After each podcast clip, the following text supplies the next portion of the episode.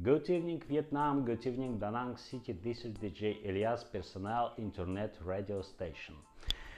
Привет, люди! С вами DJ Ильяс, и это моя персональная интернет-радиостанция. Открываю новую рубрику о жизни в городе Дананг, страна Вьетнам, где будет только правдивая информация для всех. Для тех, кто планирует здесь свой бизнес, для тех, кто планирует отдохнуть, приехать, попутешествовать. Здесь я буду собирать свои очерки, отвечать на ваши вопросы, которые, возможно, и, скорее всего, я так надеюсь, вы будете задавать в своих комментах.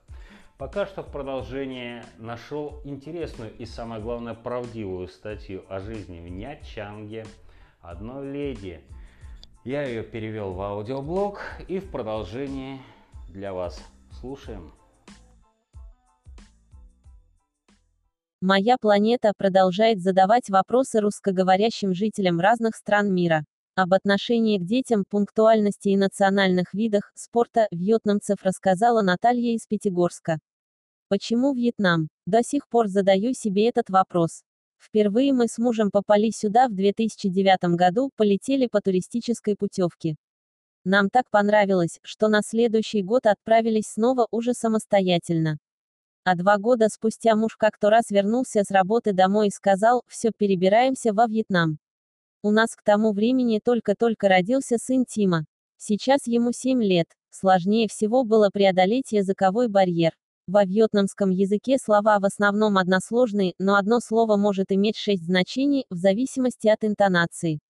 Язык я изучала на рынке. Сначала выучила счет, потом продукты. Сейчас так и общаюсь, на смеси вьетнамского, английского, русского и жестов. Когда вьетнамцы видят мой паспорт, удивляются, почему я Шемякова по мужу. Здесь наоборот, мужчина берет фамилию жены, так как уходит в ее семью. Детей до 7 лет кормят с ложечки и позволяют им все. Примерно со школы они резко взрослеют и начинают помогать родителям в семейном бизнесе. Бизнес – обычное занятие для среднего класса. Вьетнамцы часто живут в двухэтажных домах, на первом расположено кафе, магазин или нечто подобное, а на втором – жилые комнаты. Я работаю одна, муж воспитывает сына. Детский сад для русских я открыла как раз из-за Тимы, у него особенности развития. Это одна из причин, по которой мы переехали во Вьетнам. Местные жители смотрят на проблемы со здоровьем намного проще, чем в России. Вести дела сложно, потому что договор здесь ничего не значит. У знакомого была сеть ювелирных магазинов, которой он занимался вместе с женой вьетнамкой. А потом в один прекрасный день она пошла и переписала бизнес на себя. Или еще один случай, другой знакомый открыл кафе, и когда бизнес пошел в гору, партнер разорвал с ним договор, выплатил неустойку и забрал бизнес себе. Украсть, обмануть – национальный вид спорта. Обратиться в полицию можно, но вот расследовать дело она вряд ли будет. У наших знакомых недавно украли сумку. Они написали заявление, в полиции его приняли, но даже не спросили номера телефона пострадавшего.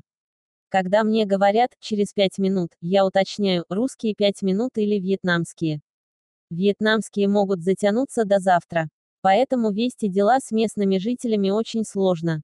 Кажется, что в их языке даже нет такого слова «пунктуальность». При этом вьетнамцы трудолюбивы. Встают в 4 утра. В 7 часов большинство заведений уже работает, а на рынке половина продуктов может быть распродана. С полудня примерно до трех дня длится сиеста, во время которой вьетнамцы не только обедают, но и спят. Заканчивается рабочий день около от 5 до 6 вечера. В 21 час на улицах наступает тишина и покой.